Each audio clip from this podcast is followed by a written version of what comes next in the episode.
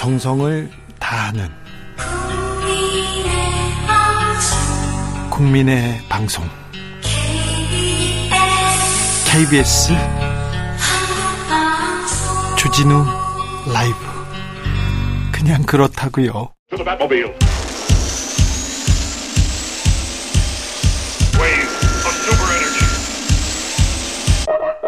주기자의 1분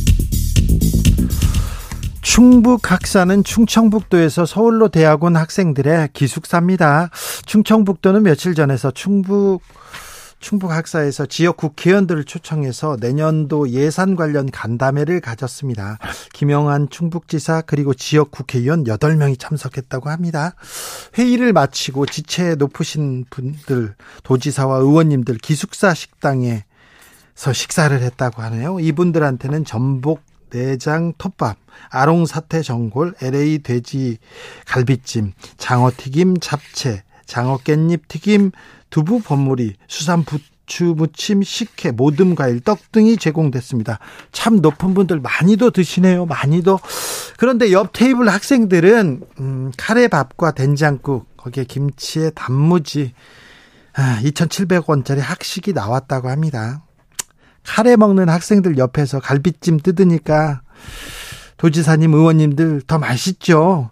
학생들한테도 특식이 나왔다면 아 저분들 와서 자주 좀 오셨으면 좋겠다 그런 생각했을 거예요.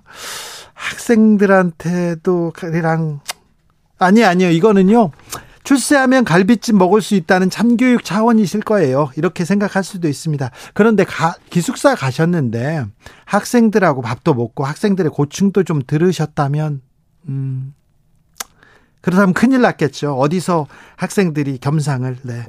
철이 없어서 그렇게 바랬던 거겠죠. 네. 그런 생각 했을 겁니다. 논란이 커지자 충청북도 측에서 학생들이 불쾌할 거라고 차마 생각하지 못했다고 해명했습니다. 그걸 생각 못했다고요?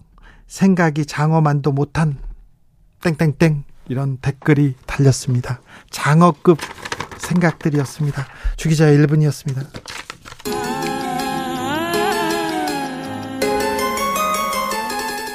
놀아줘. 카레.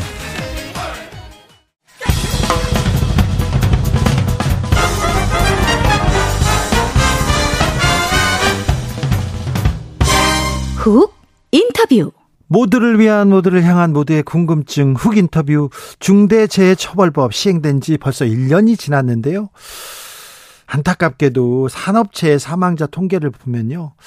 아직도 근로자들이 집에 돌아오지 못합니다. 사망 사고 이어집니다. 왜 그럴까요? 왜 좀 더 안전한 직장 만들지 못하는 건지 집중 진단해 보겠습니다. 먼저 김용균 재단의 김미숙 이사장 연결했습니다. 이사장님 안녕하세요.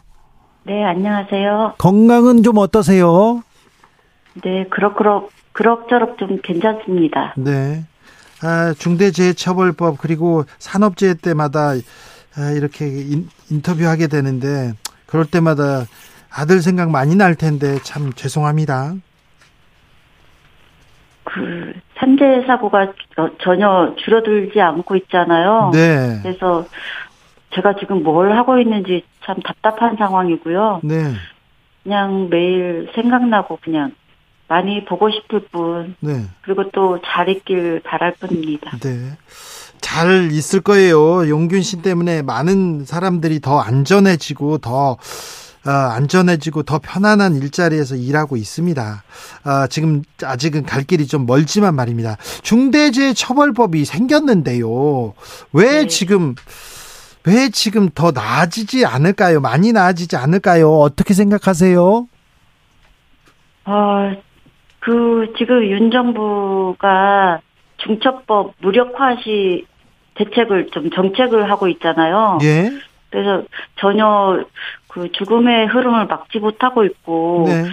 그 거꾸로 지금 그 노조 탄압이나 언론 탄압 모든 인권 탄압을 하고 있어서 오히려 역행하고 있는 것 같아요. 네.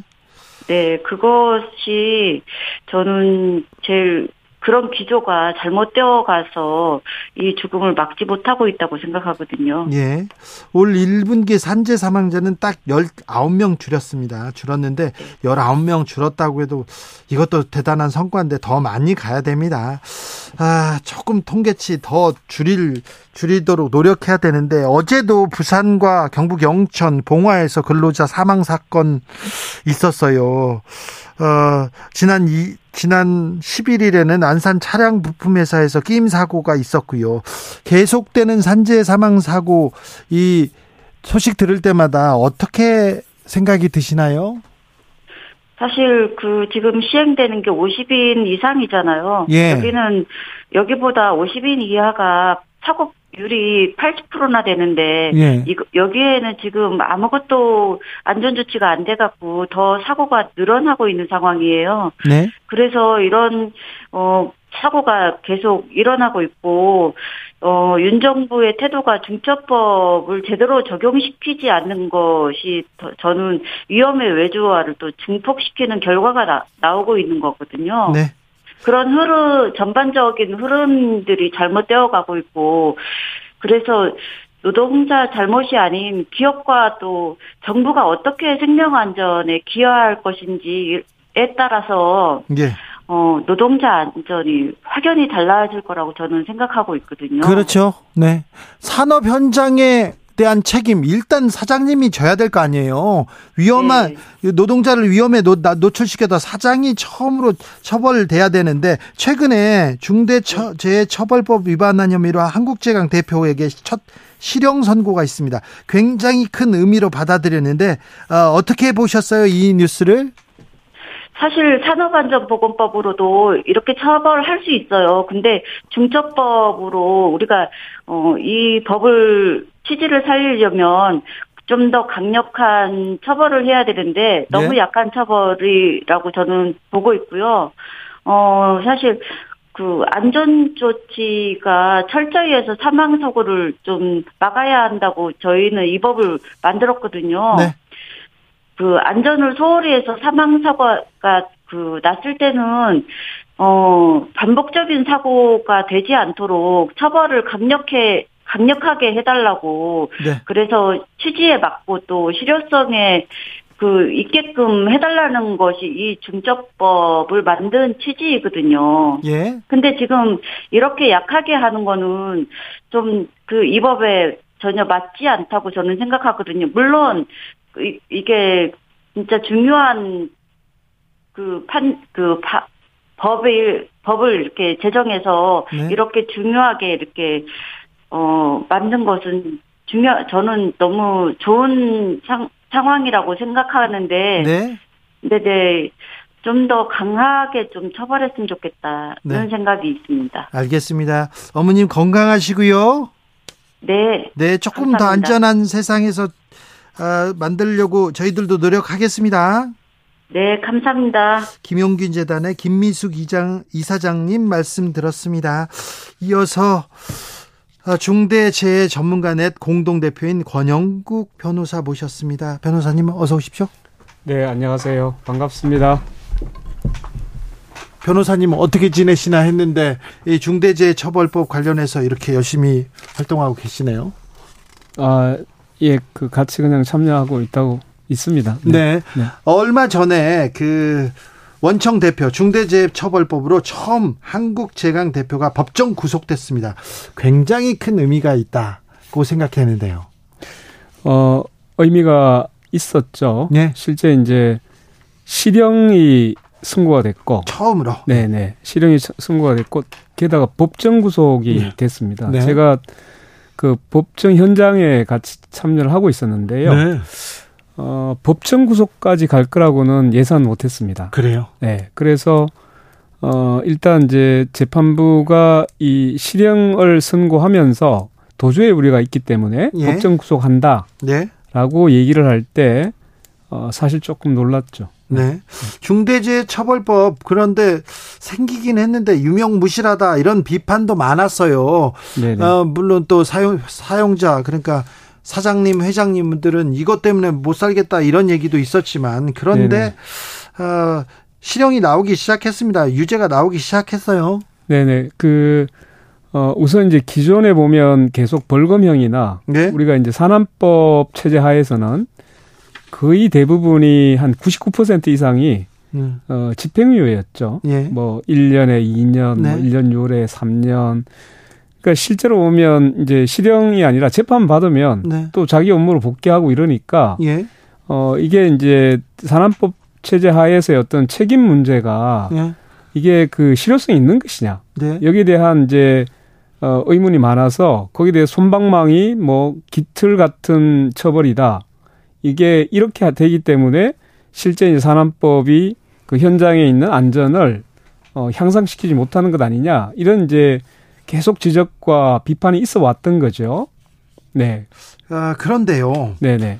아, 중대재해처벌법 시행됐는데 이게 좀 이렇게 하나하나 절차를 만들고 가고 있습니다. 판례도 쌓아가고 있는데 네네. 근데 통계를 보면 산업 현장에서 사망 사고 줄지 않아요. 아, 많이 줄지 않아요. 왜 그럴까요? 네, 이제 이따가 뭐 그 지금 제가 실형 선고가 나온 부분에 대해서 어 의미 있는 판결이다라고 말은 했지만 네. 그조차도 사실은 우리 이제 법정 하한형 네. 우리가 이제 중대재해처벌법상의 사망 사고 나면 그 자유형의 최저 그 법정 하한형이 1년 이상으로 돼 있어요. 네.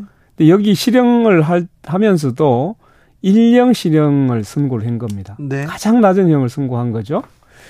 어, 그것도 사실 이따가 좀 비판적으로 봐야 될 지점이 있는데, 고 이제 넘어가서 지금 통계상으로 줄지 않고 있다고 하는 것은 어, 작년 1월 27일 날 이제 이 중첩법이 네. 시행이 됐잖아요. 네.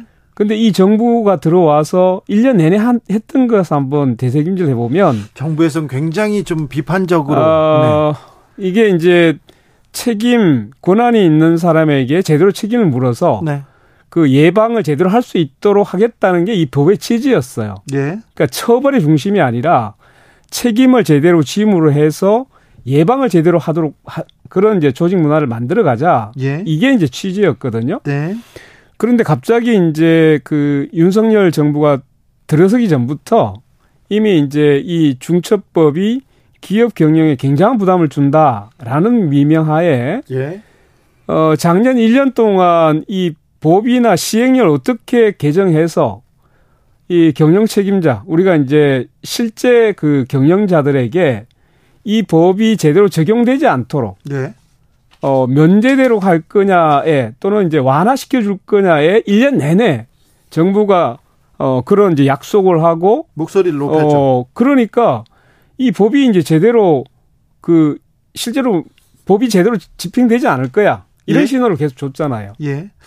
근데 중대재해처벌법 어 정부하고 그리고 사용자 측 사장님 회장님 쪽에서는 위헌 판단 이 나올 수도 있다. 법령이 애매모호하다, 불명확하다 이 얘기를 계속 하고 있는데 그래서 헌재로도 가 있죠. 네, 가 있습니다. 네. 근데 저는 그 이제 두성 산업이라고 네.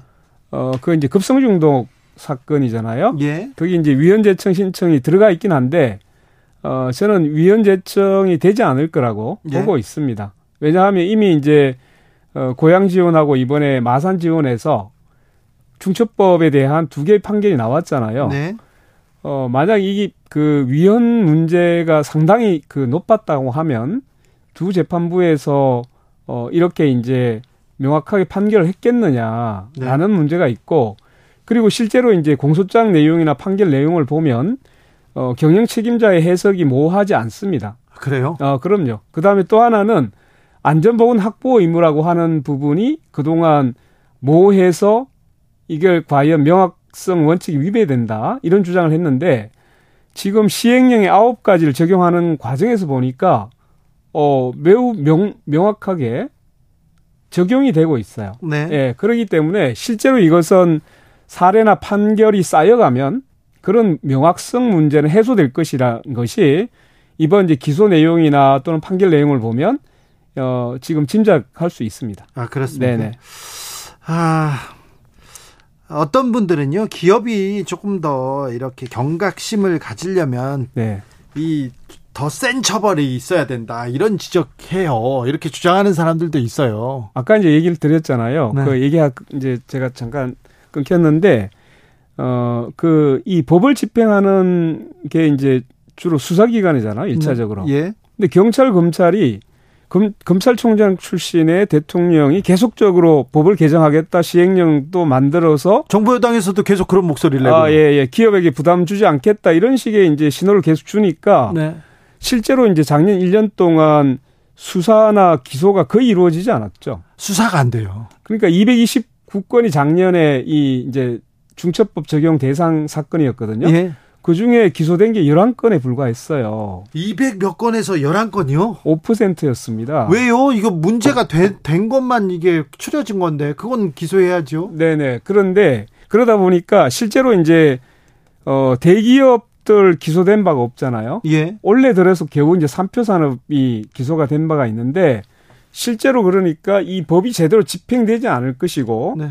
또곧 법이나 시행령이 개정돼서 실제 이제 경영자들에게 크게 부담이 되지 않을 거야. 예. 이런 신호를 주니까 이 그 옛날로 다시 이제 돌아가 버린 거죠. 초기에 이 작년에 시행된 초기에는 기업에서 꽤 긴장을 했어요. 그래가지고 뭐 외부에서 사람을 뭐 전문가를 영입해야 된다, 뭘 또 안전 기준 높여야 된다, 이것 때문에 살 수가 없다 이런 볼멘 소리가 계속해서 신문에서 나왔는데 요새는 그런 소리도 지금 없어요. 긴장 자체가 사라졌고요. 예. 그러다 보니까 실제로 이제 안전 이 투자나 네. 또는 네. 안전 부분에 있어서 어 별로 달라진 게 없어진 거예요. 이러다 보니까 실제로 이제 이 법이 어떤 억제 효과를 발휘할 거라고 우리는 이제 생각을 했는데 법이 제대로 집행이 안 되니까 결과적으로 어 통계상으로도 네. 이게 변화가 있을 수가 없잖아요. 변호사님, 네. 자, 잘못된 기업 처벌 중요합니다. 그런데 가장 중요한 건 이제 안전 문제, 일터에서 죽는 문제는 이런 그 죽음의 행진을 막아야 될 거 아닙니까? 예방해야 될 거 아닙니까? 네네, 맞습니다. 그러면 중대재해처벌법이 중대재해처벌법이 지금 시행돼서 곧 좀 안정되지 못했는데 좀 줄이려고 안전 사고를 줄이기 위해서는 뭘 해야 됩니까? 일단 이제 그 이번 그 판결에 굉장히 잘 이 중첩법의 취지를 썼던데요. 네. 이러한 이제 그 산업재해나 중대재해가 기업 문화나 안전 시스템 의 미비로 인한 구조적 문제라고 네. 지금 지적을 하고 있어요. 예. 판결문에 보면 네. 정확하다고 보여지는데 어 특히나 이제 이번 그 마산 지원의 사고는 안전 의무 위반을 무려 세 번이나 벌금을 받았고 예. 그럼에도 불구하고 처벌 자체가 안 되니까 예. 계속적으로 위반을 하는 거예요. 네. 자, 다시 이제 회개하면 책임이 없이 자꾸만 자율 얘기하는 것은 예전의 방치 상태로 돌리는 거랑 마찬가지입니다. 예. 그러니까 적어도 어 어떤 책임 문제를 분명하게 할 때 예방이라고 하는 데 대해서 분명하게 기업가들이 어 자기의 그 이제 기존의 생각들을 바꾸어낼 것이다. 네. 그러니까 이제 조직 문화가 바뀌려면 결과적으로 어 그 잘못된 거 했을 때 또는 의무 위반이 있을 때는 그에 따른 책임이 동반된다라고 하는 신호를 분명히 줘야 되는 것이죠. 그렇죠. 이렇게 가야만 사실 이제 중첩법을 만든 취지가 살아나는 것이고 실제로 이제 우리가 그 중대재해가 어 사실 통계적으로도 줄어들 수 있을 것이다라고 보고 있는데 네. 지금 여전히 뭐 중첩법 시행 이후나 전후를 보면 기업에서 안전보건관리 체계를 제대로 하고 있느냐 예. 책임을 지지 않는다고 생각하니까 크게 변화를 주지 못하고 있는 거죠. 큰 네. 변화를 이뤄내지 못하는 게 또 윤석열 정부의 노동 정책이나 이런 사법 정책 때문인 것도 같아요. 아, 예. 사장님, 예. 회장님들이 잘못한 거에 대해서는 별로 뭐라고 안 하고 네네. 노동자들 지적하고 또 중대재해처벌법은 또 시행됐어도 이렇게 적용이 안 되고 있습니다. 윤석열 대통령의 노동 정책은 어떻게 보시고 어떻게 조금 더 나은 어, 방향으로 갈 수 있을까요? 어, 단순히 친기업 정도가 아니라 어, 반노동적인 정책을 펴고 있는 거죠. 실제로 어, 윤석열 정부가 기업을 일정 부분 뭐 규제를 완화하는 것과 함께 실제 노동자들의 어, 그 안전 문제라든가 노동자들의 기본적 기본권의 문제 같은 것도 같이 고려를 할 조화를 조화를 맞춰야 되는데 실제로 지금 노동조합을 거의 어 무슨 이제 범죄시하고 있기 때문에 이건 또 달리 말하면 이 윤석열 정부가 들어와서 노동조합을 때리는 것이 자기의 지지율을 높인다는 생각을 가지고 있는 거예요. 이러다 보니까 노조의 정당적인 활동이나 이런 안전 활동을 오히려 기업에 대한 부담 네. 또는 기, 어, 기업의 운영을 방해하는 것 해서 오히려 이제 노조 활동을 마치 범죄시 하려고 하는 이런 식으로 노동 정책을 펴고 있기 때문에 네. 이 중첩법조차도 어, 굉장히 이제 기업에 대한 부담인 것처럼 네. 계속적으로 어, 하고 있다는 측면에서 우리가 이 법을 왜 만들었는지 지금 정부는 완전히 망각한 상태가 아닌가 이런 알겠습니다. 생각이 듭니다. 그런데 노동조합의 불법 행위나 네. 그리고 건설노조 일부 아주 일부 노조원들은 정말 불법적인 일들을 많이 했더라고요. 그 부분은 어떻게 뿌리 뽑아야 될 거 아닙니까? 어, 아 물론 이제 저 뭐 노동조합이 잘못한 잘만 하겠습니까? 네. 그 중에 일부는 이제 잘못한 것 수도 있는데 노동부에서 이번에 온라인으로 신고를 받았어요. 네. 거기에 어 이제 불법 행위나 아니면 부당한 일을 당했을 때 신고를 하도록 했는데 신고해야죠. 지금 신고하면 다 잡아가니까 신고하십시오. 그랬더니요. 300건 중에 네. 사용자의 불법 행위가 250건. 네.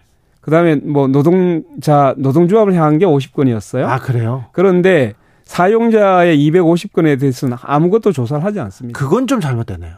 아니 그러니까 많이 잘못됐 하려면 형평 있게 하든지 예. 이렇게 해야 되는데 이것은 어, 노동조합을 정확하게 타겟으로 해가지고 공격을 하고 있는 거죠. 네. 네. 경제 상황이 나쁘다, 어렵다, 알겠어요. 그런데 왜 사장님 입장만 이렇게 고려하는 건지, 그리고 이 노동 환경, 그 근로 환경이 이게 일그러지거나 잘못된 게 사장님 책임이 더 크잖아요. 어, 그렇죠. 네. 모든 권한을 갖고 있는 것은 결과적으로 사용자일 텐데, 네. 우리가 기업을 왜 운영하는지 또 경제의 목표가 뭔지 그것은 구성원들의 행복한 삶들이잖아요. 삶을. 그, 분들은 사장님들은 돈 벌려고 하지 구성원들 그거 생각하는 사람들은 별로 없는 것 아, 같아요. 물론 그렇죠. 예, 예. 그렇기 때문에 그 정부가 예. 그것을 잘 조화롭게 조정을 해야 되는데 그렇죠, 정부가. 어, 사업주하고 같이 지금 행동하고 있습니다. 네. 네. 네. 맞아요. 맞아요. 어, 기업체를 운영하시는 분들은 이윤 추구를 위해서 돈을 많이 벌기 위해서 조금 안전은 소홀히 할 수 있어요. 그러면 그때 정부가 그러면 안 된다 이 얘기는 똑바로 해야죠. 아니 그러니까 책임을 질 수도 해야. 네. 그리고 사고가 났을 때 비용이 더들수 있다라고 하는 것을 명확히 알려줘야죠. 명확히 해야만 네. 이제 안전을 우선하는 문화가 정착이 되겠죠. 네. 네. 알겠습니다. 여기까지 들을까요? 네. 중대재해 전문가넷 공동대표 권영국 변호사였습니다. 감사합니다. 네. 고맙습니다. 교통정보센터 다녀오겠습니다. 임초희 씨.